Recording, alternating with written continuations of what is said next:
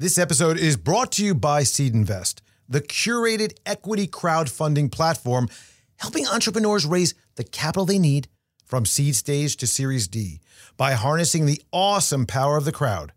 Learn more about how you can get your business in front of SeedInvest network of over 600,000 investors looking for opportunities at info.seedinvest.com slash investor. The Disciplined Investor is all about you, your money, and the markets. Sit back and get ready for this edition of the Disciplined Investor Podcast. This episode of The Disciplined Investor is sponsored by Horowitz and Company. If you're looking for a portfolio manager, look no further. Horowitz and Company. From seed through harvest, cultivating financial success.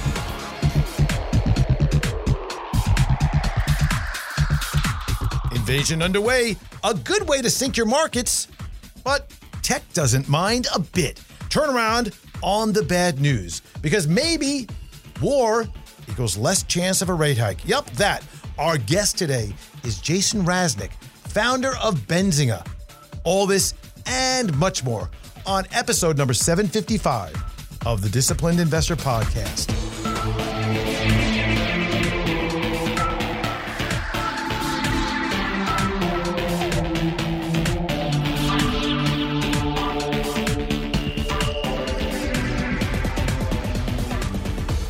Well, good afternoon and welcome to the Disciplined Investor Podcast. So nice of you to join me this week and every week as we discuss markets, bring on some great guests. We have a great one for you today and talk about what's going on, not only in the markets, but about the business world, finance, some education on the world of stocks, bonds, economics, all the good st- things that we need to really understand to make sure that we have a very successful outcome when it comes to our futures. And that's what it's all about. I'm Andrew Horowitz. Thank you so much for joining me. I'm also not only the host of this show, the co host of D- uh, DH Unplugged, where myself and John C. Dvorak meet every week, but also I am the president and founder of Horowitz and Company. And that is an investment advisory, money management, financial planning, whatever you want to call it. What we do is help you with your money. We help you figure out a way to invest it best. Now, here's where we are because a lot of people are asking, like, what is going on? And what is going on, first of all, is that there is a significant amount of people that still believe that the bull market is alive and well, even though we're seeing these corrections. They're even more emboldened the fact that, wow, prices have really come down. We really should get on board and invest. This is a great buy the dip opportunity. All right, I'm not having an argument with that. The second thing is, well, now, well, 50 basis point increase is not in the cards. War is a non starter for rate hikes. The Fed wants ample liquidity in the market. Surely they would be announcing an injection if things got worse. And now that 50 basis point rate hike has been dropped to a 5% chance. 5% chance in March, when just a few weeks ago, it was like at a 90% chance. And what does that show you? Once again, just a few days ago, in the midst of the potential for Russian to be gathering at the borders of Ukraine, Bullard comes out with his shenanigans about a 50 basis point increase and a 100 basis point total increase by July. And of course, CNBC had to get them on the following Monday. He said the same thing. And now you have to ask yourself how thick are the blinders that you need to have only to be looking at the inflation number in one dimension rather than what else is going on around the world and think that maybe we need to keep our powder dry on this and looking at all the other factors. Making these bold predictions with limited visibility is just downright stupid. Now, you've heard me rant about the Fed many times in the past.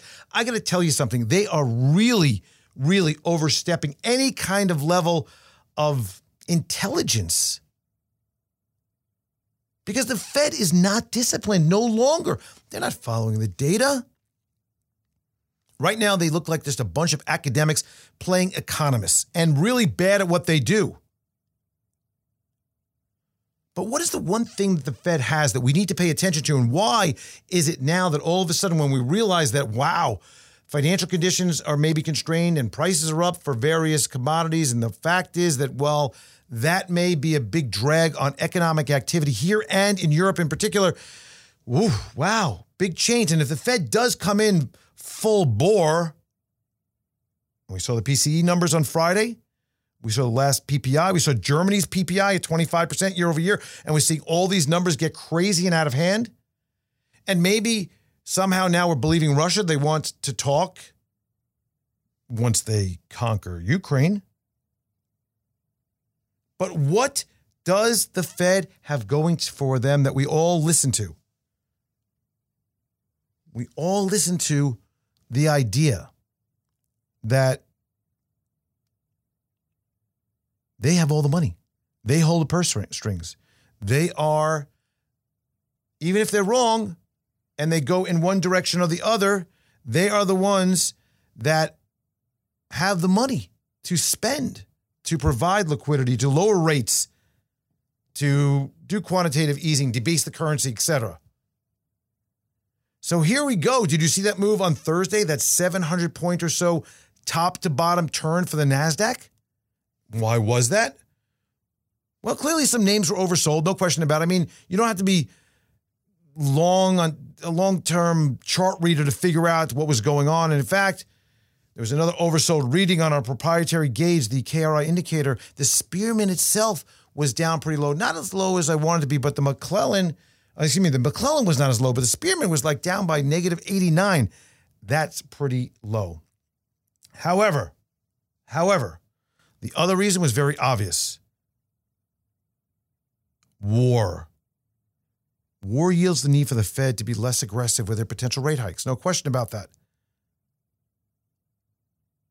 This situation's a little different. The incursion caused these commodity prices to go wild. I mentioned that. Oil spiked up to 100, down to 92 on Thursday, down even further on Friday. But the point is, that these are all inflationary issues, but they are very specific items, perhaps temporary. But as I've been saying, the Fed has backed themselves into a corner in a round room. Not much they can do about it.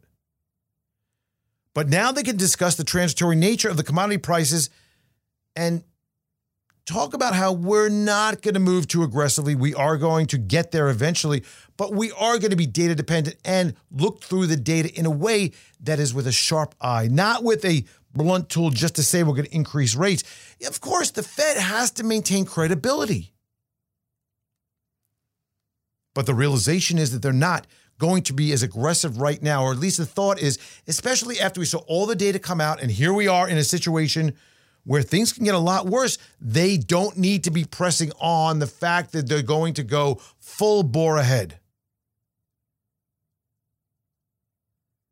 And I think that this situation that we have right now, in terms of the impact on confidence that may be stemming from this, this market collapse, and then on top of the market collapse, where we see a lot of stocks down a lot further than the markets themselves, it's not the right time to be aggressively tightening.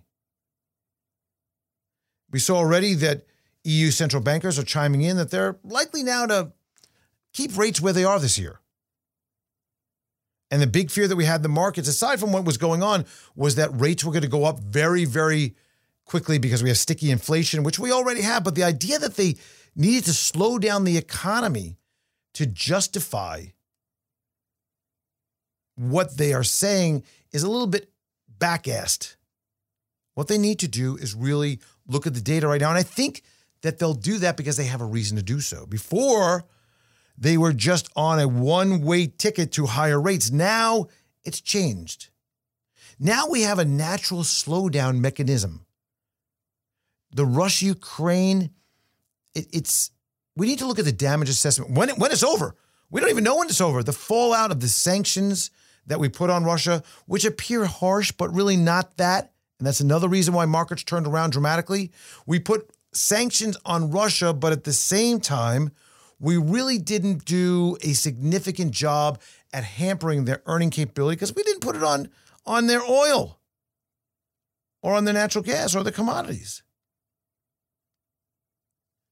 It's not happening. So the worst that was feared that we're going to push until they broke the economy really doesn't seem to be the case. So we want to make clear what's happening. The reason for the turnaround of almost a thousand Dow points, then another 600 points the next day, and the huge move from the bottom of the top of the NASDAQ on Thursday and a move up midday throughout Friday. That big move that we saw, at least the, the better feeling of the markets was an oversold bounce. It was the idea of the Fed. It was really nothing more than that. Some earnings came in that looked a little bit better. So you see, the economy is still hot. Yes. Still running hot. We saw durable goods come out last week. Next week coming up, very important week on the heels of the PCE numbers, the uh, uh, the the personal consumption expenditure numbers, the Fed's most favorite of all favorite inflation numbers came in at the high end but not higher than expected, which was good. So now we are is in a situation where there is opportunity. And this opportunity is yielding an oversold bounce and a move into some of the stocks that were absolutely obliterated dur- during the last two, three months. Some of the names that moved down the most, the most highly shorted, are the ones. If you look at the baskets that Goldman provides or Bloomberg's baskets, these are the names over the last few days that bounced the hardest after being absolutely sold without any abandon forever. So it seems. So, so there's a lot of things that are out there. I think I want to bring in our guest. I want to talk to him because a lot of things I want to change up this topic. We've been talking about much of the markets, what it's doing, where it's going. It's been a really interesting week. We also did a summary, and, and if, if you look at, you can find this out there, major political events in history and how markets have dealt with them in the past. And again, you realize it's all about the shock initially and then dealing with it. So that's where we are right now. We're dealing with it. The shock is over to a degree. If it stops with Ukraine, and that's that. There's not much of an impact on the US economy. Europe is going to have a problem. But just something to consider when you look at all this going on and frightens you and you think about where that's going to go. Could it come over here? Are we going to end up in a ground uh, war, a, a, a soldier style, old fashioned war? Is it going to be a cyber attack situation? I think that's an interesting area to deal with. I think that we really need to focus on what it's all about and how it impacts us. And, and really, it's over there from an economic situation, from a corporate earnings situation. There'll be some bleed over. There'll be some some way it touches us, but the reality is that it's it's very very small. Europe, on the other hand, could see more of a problem. Before we go any further, I want to mention, I want to talk about SeedInvest because it's changing the game for entrepreneurs, connecting startups with a network of everyday investors and customers and fans. And they're they're raising venture capital. I want you to find out why SeedInvest is the preferred equity crowdfunding platform for hundreds of founders who have raised over $400 million to fuel their company's greatest ambitions. Because raising venture capital is hard. But SeedInvest makes the process easier with their time tested end to end online fundraising platform, connecting over a half a million angel investors with founders building the future. To learn more about how you can get started and see for yourself how Seed Invest is transforming the outdated fundraising system to benefit startup founders and everyday investors looking for opportunities, visit info.seedinvest.com slash investor today. Let's get right to our guest today. I'm pretty excited. And our guest today is Jason Raznick. He's the founder of Benzinga, which I, I think I pronounced that right. Yeah, uh, you do. I do. Oh, hey, what's going on, Jason? You're right there. What's up? Hey, Andrew Horowitz, disciplined investor. I'm sorry, I didn't mean to cut you off, but you pronounced it great. Some people forget the N and go Benzinga, Benzinga, and I get annoyed. So, what is that? I think I've asked you this, and I just, for whatever reason, okay. I don't remember. What is that name? What is it? Okay, so when I used when I was younger, I'd go to speech tutor with my grandfather. We'd make up words, and Benzinga may could have been one of those words that we'd make up. And I just had, you know, when I was naming the company, I owned a bunch of stock related website domains, still do. When I was naming the company, I just wanted something kooky and uh, not kooky, but something that I could build a brand around, which is Benzinga. There's nothing else like it, and we could do sports, we could do you know whatever, and it's a, a brand we've created, and and it's it's grown. It's, it's, not only a brand; it's a thing. It's a thing. It's a thing. Yeah, it is. Thing. You know. And you know, people like I, you know, I'm at, at a pool this week, and uh many people. Well, my son was wearing a Benzinga shirt, and they're like, and they're asking him like, "Wait, how do you know Benzinga?" And then he tells them. You know, I had one of the coolest experiences a number of years ago when um, I was at a pool somewhere. I think it was like, I don't know, I think it was Mexico somewhere, like Cancun or something. Mm-hmm. And somebody's just sitting there reading one of my books. Oh, that's the best. That was like, wow, that's pretty so cool. You, so did you go up to them and like say, yeah? Yeah, I did. I'm like, hey, they're like, hey, hi, hi how are you? I'm like, uh, how do you like the book? It's great. And they're like not picking up on who I was, right? you know? Right. right. And I am like, look at the cover. And that was kind of fun. That's the best. Let's talk about a few things. I mean, I know you're down in Florida right now, and once again, I'm going to extend this because we seem to never cross paths very well. But I have a boat. I told you to take your family, your young ones, on the boat for a nice day. You're just a few miles away. David Portnoy was down here, I think, two days ago doing a pizza review, a seven iron from my house, and everybody seems to be passing by. There's so much to do in Florida. How are you enjoying Florida? Wait, what part of Florida are you in? Now? Fort Lauderdale. Oh, we are close by you. I'm, I'm, I'm telling you. I thought, okay, I didn't realize you're over there. Okay. Yep. Yep. Uh, I'm, I'm, I'm, I'm, the, I'm, I'm, from Detroit to Southfield. It's such a beautiful day. Such a beautiful weather too right now. Oh, it's unbelievable. Have you seen a big difference in Florida over the years? I know you've been coming for years. Yes. Tell, tell me kind of what you're what, what you're seeing. I mean, I think it's not a temporary difference. I think it's a. I mean, it's it is a difference, and it's a long term trend. People are moving down here. I mean, I question why sometimes I don't live here. I mean, I've been down here off and on the last couple months, like three weeks already, and um, I, am seeing people. You know, you have zero percent state tax. Uh, the Miami mayor is very forward thinking. Um, there's a lot of less government interaction and um, interference. People like that environment. I like that. This morning, I was, um, you know, a little birdie told me Dwyane Wade was going to be at our hotel playing golf at 7:45. My son wanted to go see him, so we went outside at 7:45. But the reason I'm even bringing the story up is that I love that we were outside at 7:45, walking around. And yeah, with that, I lost you a little bit there. You with me? You know, like love it. It's, yeah, I lost you. I lost you for a second there. But basically, what you're saying was I could surmise that you you can walk outside without uh, bundling up or worrying about scraping your windshield. Yeah. Yes. Exactly. exactly. Exactly. You're 100 100% uh, right. I'm, I'm surprised you lost me. I'm supposed to be on good internet right now. It is. It's possible. Um, but, you know, you start talking about things that people don't want and they, you know, they, they, they bug the lines. Let's go backwards. I want to talk about this because you've been very successful with benzing, And I don't know if everybody that listens knows what it is. And I've been tracking you, since obviously known you for a long, long time. We have some quasi family relationships, actually. And, um, you know, you've always been, I would say, involved, obviously, in the game of news in, uh, uh, in, in various areas. Um, obviously, the news has been out. There's been some big investments in your company, so congratulations on that. That's great to see. Take me to the beginning of how this all started because I, remember it, but it's really grown in a lot of different ways and a lot of different areas. Uh, f- fanned out, I guess I would I would say. Take me to the back of how Benzinga started. Okay, yeah, and then are you want me to take you to what the recent transaction, or we'll get to that later? Whatever you want. This is your floor.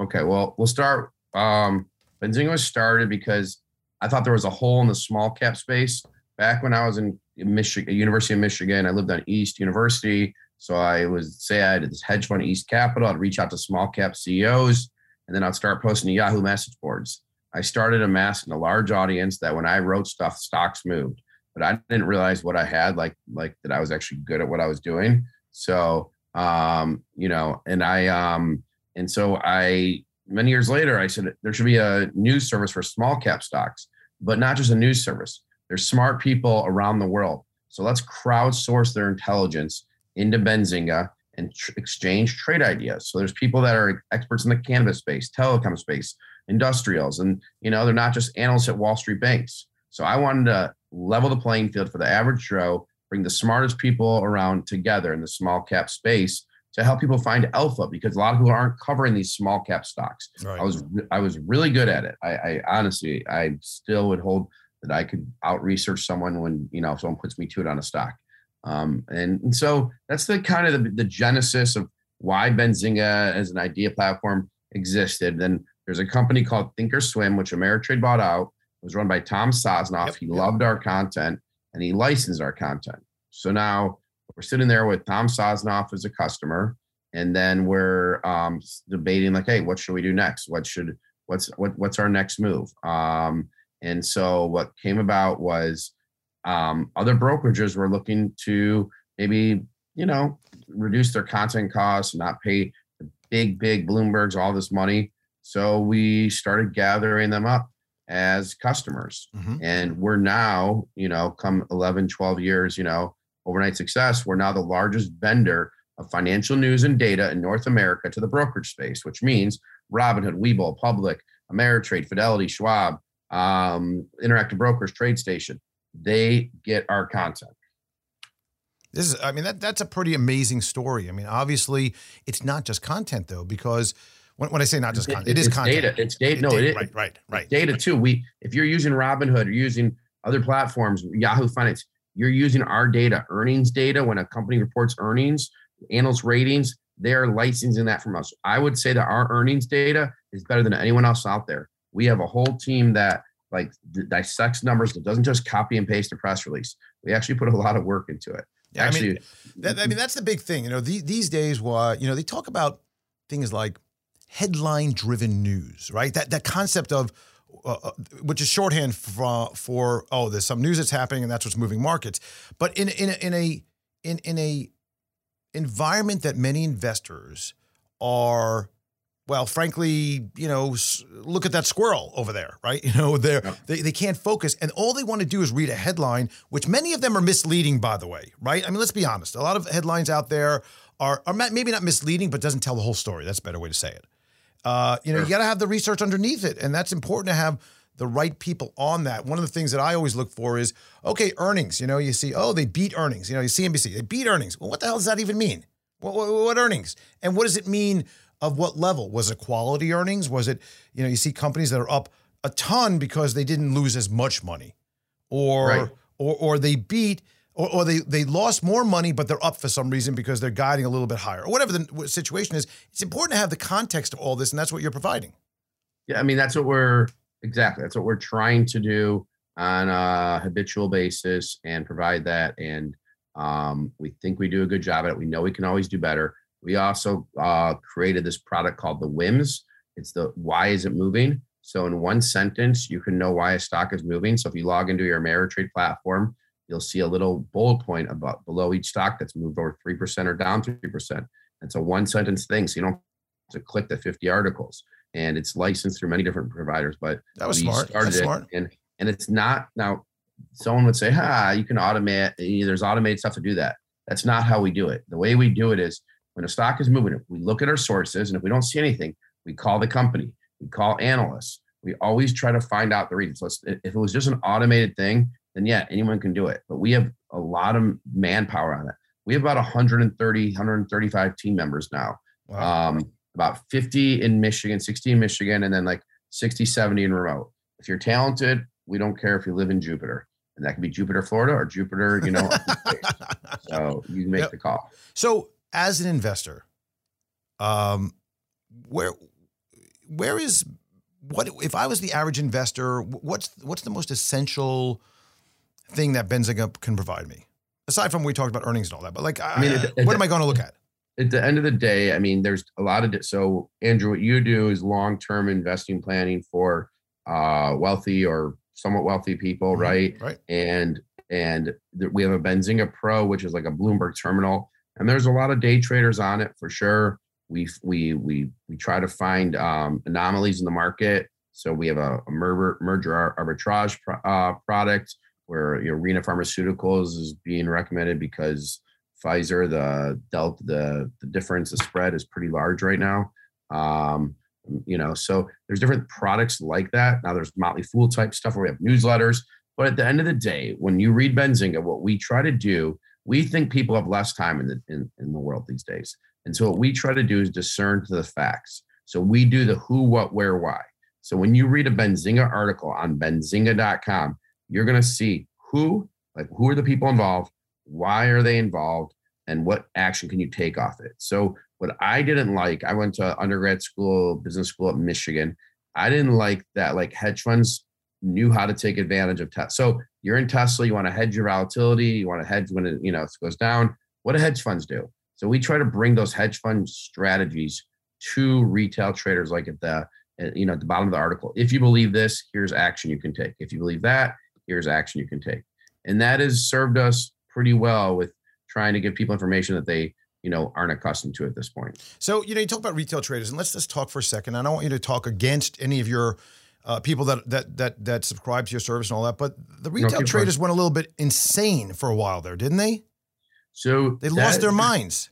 That's well so two things. When you say lost their minds are you referring to like tech stocks going up to crazy numbers I know fundamentals like the uh, EV stuff and yeah, just do you want to talk about the solar yeah. for a while, the EVs for a while? You want to talk yeah, about? Yeah, I mean, we can we can name the groups. Hundred percent. And so it, it, comes to a timing thing when you can time this stuff. I mean, I um I pulled out, and I'm not like doing a thing, but I was on four months ago. I have my lowest. I still have my lowest position in the stock market that I've almost ever had mm-hmm. because I saw insanity with these EVs, is what I was calling it. And I was like, when they start selling, people are going to start selling other stuff because they see their market goes down. I, I was through it. In, in the 2000 era, I went through it. I lost, I got my shirt handed to me. I, I learned how to blow up an account. And so the same things that I saw that were supporting EV stocks were supporting those dot coms back in the day. So I shed a lot of shares, but it's not like I got rid of everything. I still have shares Right. Um, but but but ones that I really love. Like I have a stock that's up 78% over the last year and a half. Right. Build Bill, BIL, and I still own it. Now, did I buy enough? No, because it's up 78%. But like my good stocks that I think are really good are doing well. My Eli, my Callaway, which I like, is down 10%. So on those, when it goes down, if it goes to 22, I'll buy some more because I think the long-term trend is there. That's my opinion. So one of the things you also did during this time period, well, let's just back up for a second. I hear what you're saying, what you did. What was what was going on? It was you know the Reddit boards, the Wall Street Bet boards. It was. Are you seeing a change in the dynamic to your subscriptions a little bit now? In that some th- this this has to be an incredible amount of retail that blew themselves up, right? Um, uh, when you say blew themselves up, I don't know if they blew themselves up or they're like this is not as easy as I thought it was. I mean, there's got to be That's a lot of people that got into uh, an AMC at a much higher price, uh, a much much higher. A hundred percent. I mean, we were the leaders there, right? There was no one bigger than us, so we were the bigger than every single financial media. I mean, CNBC was calling us to ask how we were doing this, so it was crazy. But I mean, I don't know. We never talked to since this, but we were the whole GameStop thing started with us. We were the room where it happened. Um, what happened was you had um, these uh, guys on Reddit, Wall Street Bets. Um, you know, GameStop was getting a little talked about, but not much moving. One day, uh, Andrew Left comes on our show. We had about 600 people listening. Within about 25 minutes, we had 15,000 live listeners. In about 40 minutes, we had about 35,000 live listeners. The GameStop movement in the stock went from like 25 to 40 during the show to 50 during the show. It was the start of the mania. Andrew Left was the short seller and this is when it all stopped. That's why it started. That's why he doesn't do short selling anymore. He uh, they no wait know, wait wait wait hold on. I need to stop you. Is he not doing short selling anymore, or he's just more no. on the buy side? He's more on the buy side now. He's but he's definitely will get back to the other side, right? He said he wouldn't because you know his family was threatened. They were going to his house, like the whole thing. I mean, he really he came on our show, Andrew, because one of our reporters who was, you know, we're new, we're the new wave finance for the millennials was a, saw that he his Twitter was hacked. We reached out to him. He's like, "Yes, I want to come on live now." Literally, and by the way, just so we're clear, Andrew, I was being called a boomer, boomer because I wasn't buying GameStop at twenty two dollars. Mm-hmm. And by the end of the show, I had to, I bought uh, two hundred shares of GameStop at two hundred twenty five dollars because you go look at our YouTube of this show, which it's all there in history. I mean, what I'm saying is all backed up. We were getting like, you know, we had like 3,000 thumbs up, like, and then 3,000 thumbs down because I was being a boomer. I didn't buy the share, so I bought it out of peer. I bought it out of peer pressure. Yeah, no joke. Yeah, yeah. And I know I literally had to. I never felt that the power of this crowd was unreal. So for we went 14 hours live that day, and then 14 hours live the next day. We brought on like guys like Dave Portnoy, Kevin O'Leary, you know, um, as the CEO of every brokerage. Our Webull interview um, for the brokerage stuff was covered everywhere. New York Times wanted to do a story on us about how that we were the room where it happened for the GameStop thing, but I shied away from that at that point. And then I was going to do it later, but then it was too late. So um, it was it was crazy. I'm so, It I'm sorry. I'm still crazy. reeling from the the whole idea that Andrew Left, who was the guy who would just kill companies, right, is not Mhm. going near this because I find that fascinating. I- I've, I, I- you know, I, and I know the last number of things that he's been doing has all been these. He's he's reversed it, right? You know, it used to be the stock is going to zero, and whatever the stock was. Now he's like the stock's going to like 300 when it's like 15.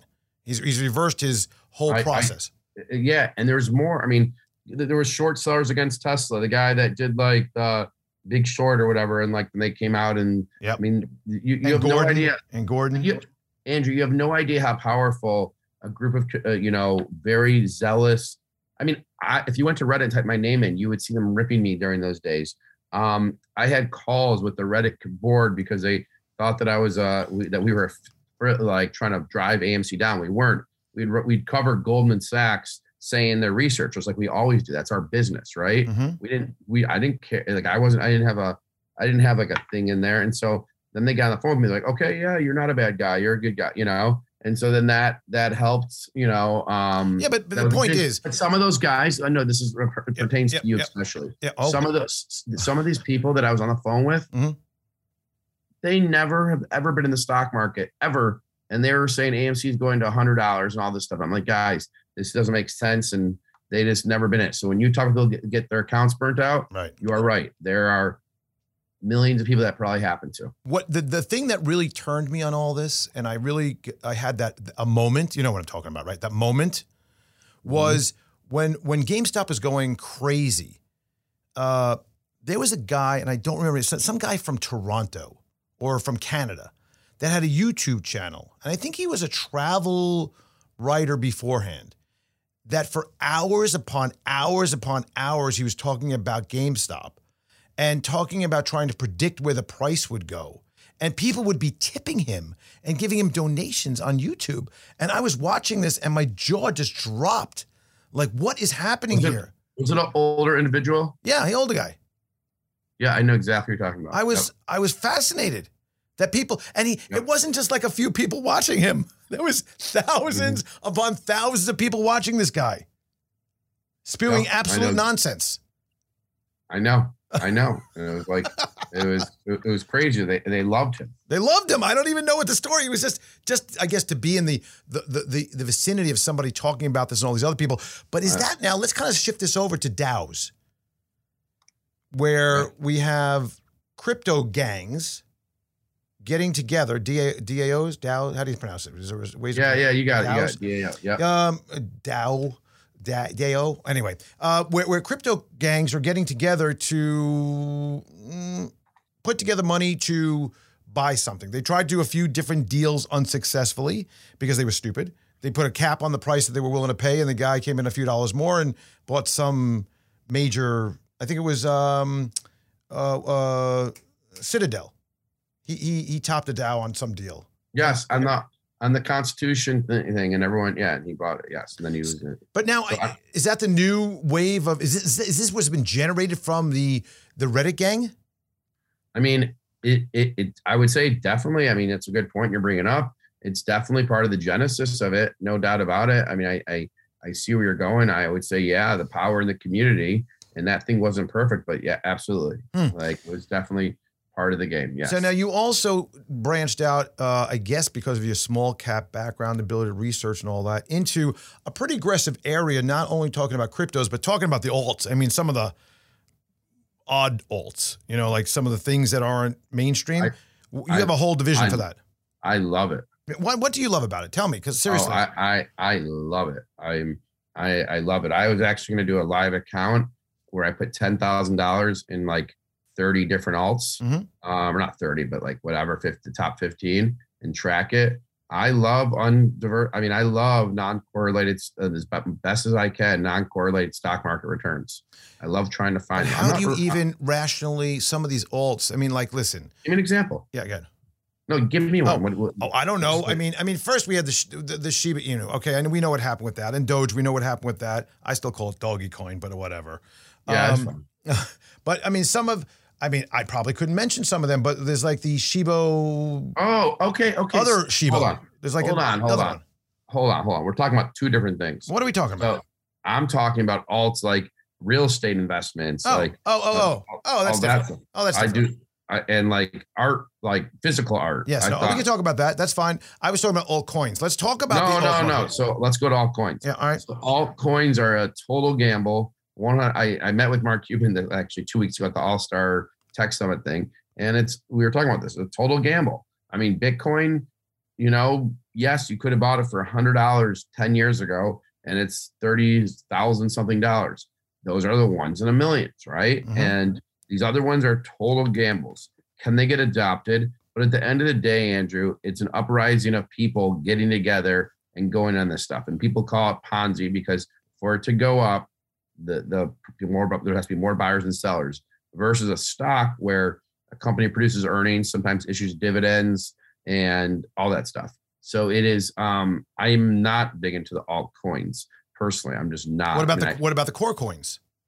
so I own a little bit. I own a little bit of Ethereum. I own, I own Bitcoin. What I do invest in is stable coin where your principal doesn't adjust. Right. It just you get a high interest. You could say it's risky. I think otherwise, and you get eight to ten percent. But you know, when everything's eight to ten percent, you should be cognizant of it. I, I totally understand, but I've done my research, so I do a lot. I do a lot of. I've met investment. with the president of a uh, major um, trading company. Um, I have lunch with him every month and a half or two, and um, he's been trying to pitch me the stablecoin idea.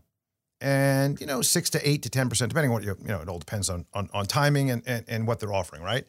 And I've tried to wrap my head around it a bit, understanding what they're doing, which is basically taking money to let to lend it out. I mean, that's what they're doing, right? Um, and then lend it out. I've, I've said, okay, well, lend it out to who? I mean, we can't really go short or margin too much in the U.S., can we? On on coins? So I do. I've done a lot of research on it. If I told you how much money I have in stablecoin, you would fall off your chair right now, probably. Oh, Um, so I'm a big believer in it, but you have, but it's buyer beware. So there's a whole process. You've got companies like BlockFi, Coinbase, Voyager, um, FTX, and a, and a, few others. Um, and BlockFi was just fined 100 million. You can research into that. So they were giving out their interest because they were buying the GBTC in the public market and selling warrants and getting a premium. What happens normally is people want to get more into some sort of coin and it's better to borrow from the broker to get it. It doesn't all make complete sense, but at the end of the day, USDC is backed by Circle. I haven't seen, I saw one with tight, there's one company that was doing stuff that was too good to be true. It's, I got to get uh, the name. So I did the research on it. And, and, you know, they were doing all their work with China. It wasn't documented. It's, it's buyer beware and diversify into different stable coins. That's if you want, that's if you want to eight to 10%. Now your question about margin and leverage and how how they're getting that thing it's hard to decipher i want to be on the side that actually takes the borrow to see how it all works i still have not been able to piece it all together but that's what I'm talking about. That's what I'm in- saying. I've had lunch with the guy too. I've had the president who who is, has this product. I'm like, okay, explain this once. Just again, here we go. Before Andrew- before the salad comes, explain andrew just to me. go put just put 10000 in it and watch Yeah, yeah. That- That's fine. I mean, I would do more. I would do a lot more. It's just I'm like, uh, you know, i have i have a lot Okay. I got you. Um, but, So- you know, and by the way, just as full disclosure, people are always like, uh, "Ha, Horowitz hates the coins and all that." I, I got a chunk in Ethereum. I've had it for a while. I've built it over time, and it's the only one. Maybe if you want to throw Bitcoin in there, but I don't like the, the theory about Bitcoin, which it's only like an Anthony Pompliano, which is oh, oh it's just going to be 21 million coins, and it's a, a matter of this and stablecoin and not stablecoin, uh, um, a, a, a, a, um, store of value, and all. I, I'm I, I, I don't buy any of that. The Ethereum, interesting if NFTs, which again, if they don't go off the deep end again with people buying an ape for God, you have an ape? You must have an No. ape. You don't have any i apes? was gonna i'm not a whale uh, in, in nfts but Oh. i mean uh, not yet sorry Yeah. um, I was thinking about doing like our first show as an NFT or something like that. And I have, oh, I have an idea. I have an idea for an NFT. You want to hear it? go for it So I don't know if necessarily that I want it backed or bought through necessarily cryptocurrency because we right now that's the way it goes. But you know the house buying process where Yep. you buy a house and then you got to put together the deed and you got to have all the different paperwork and the whole process. You know, the loans, all, all this stuff that goes on. Why don't we package that whole thing into an NFT and just sell it as a uh, one one shot when it needs to be done? Yeah, I mean, that could be. I mean, that's where title and all that stuff. So you're saying Yeah. buy the whole thing and it, yeah, It's just package. I'm I'm talking about it as an NFT package of the house with all the appropriate documents, which can then be verified, tracked, and all that. Plus, on top of it, um, it can have all the documents and the history inside of this, whatever this NFT package is. yeah. No, I mean that is very interesting. You can track it in the blockchain. Yeah. blockchain. Yeah. And then when you want to sell it, you don't have to pay all these ridiculous costs that are going on. There may be some. Basically, it's easy, tra- easily transferable through maybe a different security level process. You know, so that you know, and and, make it so it's not hackable. In other words, if it is hacked and somebody has it, who cares? They can't do it because it's not their name's not in there. You yeah, has- no, I mean, I mean, so. It, by the way, people are, are probably working on that exact thing. The Yeah, question sure. is though, who wants to be first and how do you grow it? So, like, how do you grow it? Who wants to be first? And then what businesses does it disrupt? Because when something disrupts a business, everyone does whatever they can to put up guardrail rails. Just like Right. Uber couldn't park at the airport, right? Right. Or couldn't go there. So everyone's going to put up guardrails. So no matter how good of a solution you come up with, Andrew, or that, which I think is a phenomenal one, phenomenal. There's all this stuff. Uh, but uh, there's so many people that make money on the home transaction right now right. from you know, so it changes the game. How hard is it to change the game? Now, the next question is Does the government make money at all on a home transaction? If they do, then it's even harder. The reason crypto or Ethereum or Bitcoin was it was unregulated from the government. It was able to take headway. Now, government sure could probably figure out a way to close it down, but I'm just saying, like, whatever these transactions are, if you can get it independent from the government, you have a much better chance of seeing it succeed. Right. Let me No. uh, let me let me let me uh, let me kind of move to another area here. I want to kind of stay on the same genre that we talked about with with regard to the small caps uh, speculative markets, um, but I want to mention I want to talk about uh, SPACs for a second. Now, this got a bad rap. There was some things that happened, and when it happened, it, it was it was bastardized the process. Right. Eh, this is what happens in the financial markets. But there was a lot of news that was going on. I mean. I don't know how close or you know Chamath and Company. Um, my opinion, rats. They did a terrible number on investors with regard to coming in and uh, doing the pipes and then spitting them out and then in the back end, for most part, coming out of it early, smelling like a rose, and then letting the company. Uh, uh, Space was a great example, right? SPCE, where Yes. where where he basically did the pipe. Uh, I think it was at something like eight bucks, sold it, then uh, just let it hang out. Didn't have any shares, stayed on as, as as chairman, and then recently resigned. I mean, he was supposed to be the golden boy, right? I, I hear you. And I, I, I think what he was trying to do is scale himself to more SPACs because the SPACs were so easy for him to launch at that time, right?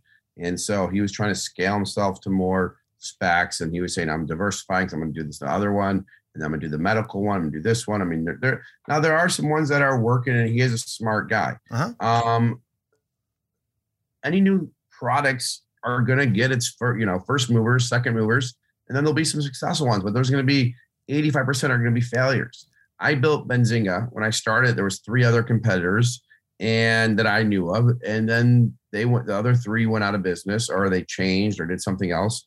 I mean, we just sold our company in a major nine-digit figure, and um, and it's um, it's a lot of this is execution.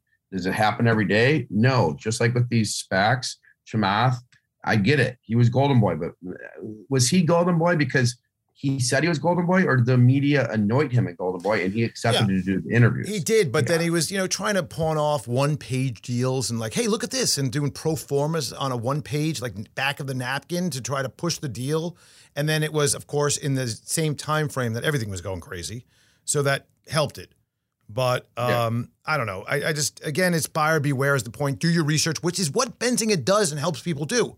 It gets Yeah, cut, and- cut through the shit and the noise. But you get, but you get a lot of hate for doing it, Andrew. All right, you, get can take it. hate. You can take it. Yeah. You just got nine digits. I, I didn't take all nine digits myself, but no. So you mentioned the invest. You let's go to that. You mentioned investment. Let's go to that. So we uh Beringea Capital. We we we were um we received an unsolicited offer from a overseas company for Benzinga. Over the years, we received some, but this one was a very serious one. Instead of just pursuing it, they said hire a banker. We hired a banker. The banker hired uh, did a process for us, and through through that process, we received bidders. There was multiple media. Con- then people ask me this process all the time. They want me to do a podcast on it, and I well, here I am doing a podcast on it. So Yep. they um we had multiple bidders. Um, let's say it came down to like 16 bidders, and then it got narrowed to four. And then we had to determine what we thought was the best avenue for us. Um, we ended up going with private equity, Beringea Capital, run by uh, this guy named Perry. Very, uh, very smart media private equity firm. Uh, they've had successes uh, successes before and continue to do so. And so we um, we partnered up with them. They made uh, you know uh, like we were on CNBC. I was on Andrew Ross Sorkin. Yeah, I saw it. So, I saw Clock, it. clock. I saw it. Yeah. So what they reported there was a total uh, value in of 300 million. That's like with, you know, the total value to enterprise, not what we got right at close or anything. But what, what, what we're betting on is not just um, like not just that retail trader that came in and bought AMC. What we're betting on, Andrew, is a, a long-term shift of people going and getting information that's not coming down from like some big corporate company that that does that sends their mission, their bias. We we give a neutral standpoint. We give the who, what, where, why. So, for example, someone maybe want to read about dividend ETFs. They want to get four percent on dividends, but we may write the who, what, where, why. But if someone wants more expertise, we ref, we refer them to financial advisors because like not everyone is meant to go there and look at the market and trade every day and look at hey what is what is Molson Coors at what is Robinhood at what is Goldman Sachs at there's a lot of products that Andrew has that are not necessarily on market Mhm. that are not in the public markets. Mhm. So what we try to do is define what a stock is, wh- wh- why is it moving, and then when it becomes more complicated stuff. So what, the reason you got me really excited on alts was, and I said I love it, is because that's where there's uncorrelated returns to the market, or ideally uncorrelated, and uh, it's not just oh I want to get in the stock Arena Pharmaceuticals to get that merger arbitrage play Right. on the stock, you know, and it's it's finding out these other opportunities. And so what when this Beringea Capital invests in us, they're seeing that too. Is like there's really no one giving the facts and not putting their biases. You- You'll see like when you okay, someone writes about Robinhood, they'll say uh and bet you know and distraught Robinhood because the stock is down. Like we don't put that adjective in there because I mean, is it distraught? Sure, the stock is down. I, I get it, Andrew. Is it still a $10 billion valuation? Yeah. Do they still have millions of users? Right. Yes. So instead of us putting biases, we try to give the facts. So that's how the business exists. And I think over time, people like that and don't like to be talked down to. You you can read it the the the the our content versus Bloomberg and or versus another company. You can see how we try to be for us by us, like meaning like we try, we don't go say go buy you know Robinhood or go buy this one. We don't do that. I mean, unless you're in a paid newsletter where there's a, just a couple of them where we do show the stock recommendations. We, we have a guy that does banking stocks, community bank stocks. Mhm. He's great, Tim Melvin. He's really really good, and he just studies one part of the market. He was an ex hedge fund manager, but it follows the guise of hiring an expert in that certain sector following what he does, and that's what we do. So I have two it. two different things that I want to kind of branch to. Maybe uh, we're, we're limited on time here, but uh, one of it was just very very quickly, and then I'll hit the other one very quickly. I see one of the things you're doing lately is tracking and really trying to bring out the Cathie Wood buy sells and all the different things and try to make some sense of it. Yeah, I mean, Cathie Wood has been on. I've been. I've talked to her live. I met her here in Michigan. Spent like a few hours with her before she blew up. And uh, I mean, when I say love, I'm saying in a positive way. Before like she like got well known, I spent some time with her, so we have a decent relationship. Um, I think it's important to see what others are calling and what what they are saying, what they're recommending or not recommending. I think it's important to see theses. I think one reason your podcast is so popular is you say your opinion. You say, "Hey, this just doesn't make sense to me." I mean, you were talking about that for a while. This doesn't make, doesn't make sense to me. Mhm. And so, you know, Cathie Wood, when she was saying Tesla five thousand, I thought she was crazy. This is before the splits. Well, her targets got hit. You know, hit. Now, some things buying some stuff may not make sense. But I personally, the way I learned this whole business, Andrew, was reading research reports. Right. I learned how analysts think, and then I would see what they didn't say in their research report. So when I would buy stuff, I'm like, wait, why aren't they talking about this with HubSpot? I bought HubSpot at 40 bucks it's, it's at 517 now. Mhm. I'm like, why are they missing this? Why are they? And no one talked about it. So I started buying it, not in size, small amounts at the time, but it went up, you know, 800%, uh, 900%. And um, it's listening to those people, what what they're saying and what they're not saying. So actually, Andrew and I like covering those calls. I like to call, cover them to hear what they're not saying. Yeah, And that's always important. that- That's all. Yeah, that's that, that's part of the the research process. Finally, let's just end on this metaverse. The metaverse.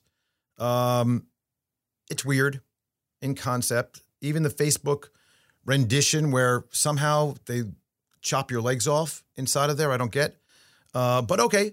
And there's some other platforms out there, whether it's a Roblox, you got Unity software that's doing a bunch of work. You know, all you, you were like an encyclopedia, man. I What? was about to like literally say Roblox and Unity software, and then you say it. So- Roblox, I love Roblox. I got a nice position in Roblox, good and bad. I bought it very low. I sold it out. I traded a little bit. We bought it lower, um, and you know, kind of worked it a little bit. Some, but but but Roblox. I have one. Roblox is is, is just not getting a respect, and and some of this is the short sellers that are poking it, poking the um, idea of its it has its uh, inappropriate and and pretty gross uh, rooms available and games available for young kids that shouldn't be. So that's that that's the that's their one issue there. And we know they're not making money yet, but they're doing an incredible build out. NFL just signed something with them and name your companies and, and around that are doing that. But what's your thought on on the on on some of these names, even though they're beaten down to all hell right now? Um, I um, I I think this is a mar- a market that's going to stay. I do. I think it's a second, not a second. I think it's a long term trend.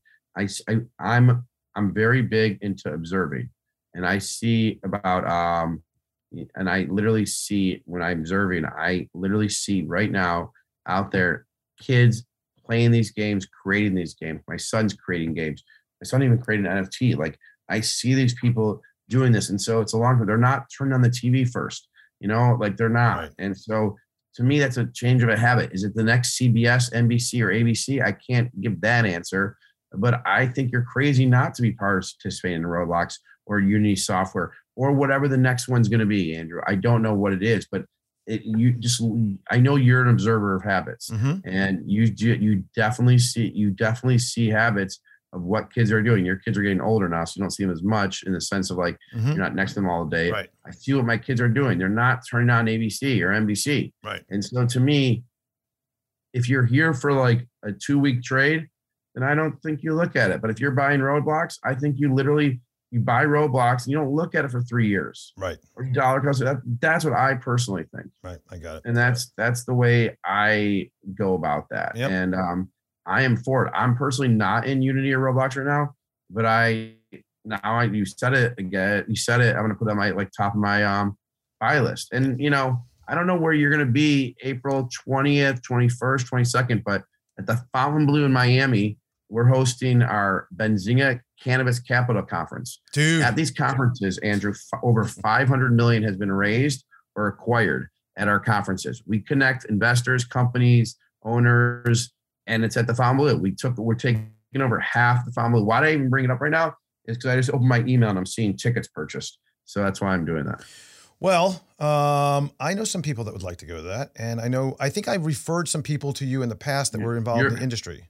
You, your comp always, Andrew, and I, I get, I'll get a, I'll get a coupon for disciplined investor listeners. Yeah. We'll Oh call the cu- we'll call the coupon code disciplined no, call TDI. uh, Call I'll- TDI. Call TDI. It's easy. TDI, much easier. Yep. And we'll get it for I don't know, 30% off. All right, ship ship me over the uh, I, I will. ship me will. over the information, and when you're down that time, maybe I'll take you either on my son's charter or my boat, or we'll figure out. Or maybe Your son's charter. Your son has a charter? he has a charter boat. Yeah, he owns one. It's beautiful. It's absolutely magnificent. Wow. Yep. And does it around Miami? Wherever you want, Holy cow. we can have it there for the weekend for you. Wow. Yep. Maybe a good Yep. idea. How, how many feet? 42, uh, 12 people, 13 people. Sweet, man. Beautiful. It's a Miami special. Gorgeous boat. Jason Raznick, founder of Benzinga, and uh, doing very well with all the news that's important to understand. Go check out Benzinga. We'll put all the information on the show notes for episode number 755 at thedisciplinedinvestor.com. Thanks so much for joining me. Appreciate it.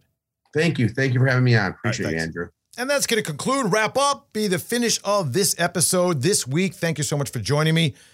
Of course, I will be here again next week. We'll be talking about all sorts of things, answering your questions, coming up with some ideas, some concepts. You could also, of course, listen on DH Unplugged each and every Tuesday night, live at 9 o'clock Eastern Time. Just go over to dhunplugged.com and check it out. Of course, on the website, on the site, on the disciplinedinvestor.com in the show notes for this episode, we put the coupon code for the cannabis conference for Benzinga as well as your 30% off discount. I think it's limited to the first 75 that sign up there. So go check it out.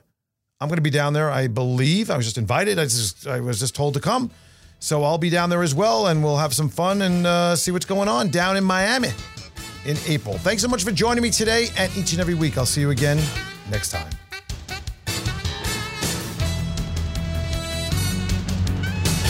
Nothing discussed in this podcast should be considered a recommendation to buy or sell any security. Past performance is no indication of future results. In addition, the information presented is not intended to be used as the sole basis of any investment decisions, nor should be construed as advice designed to meet the individual needs of any particular investor.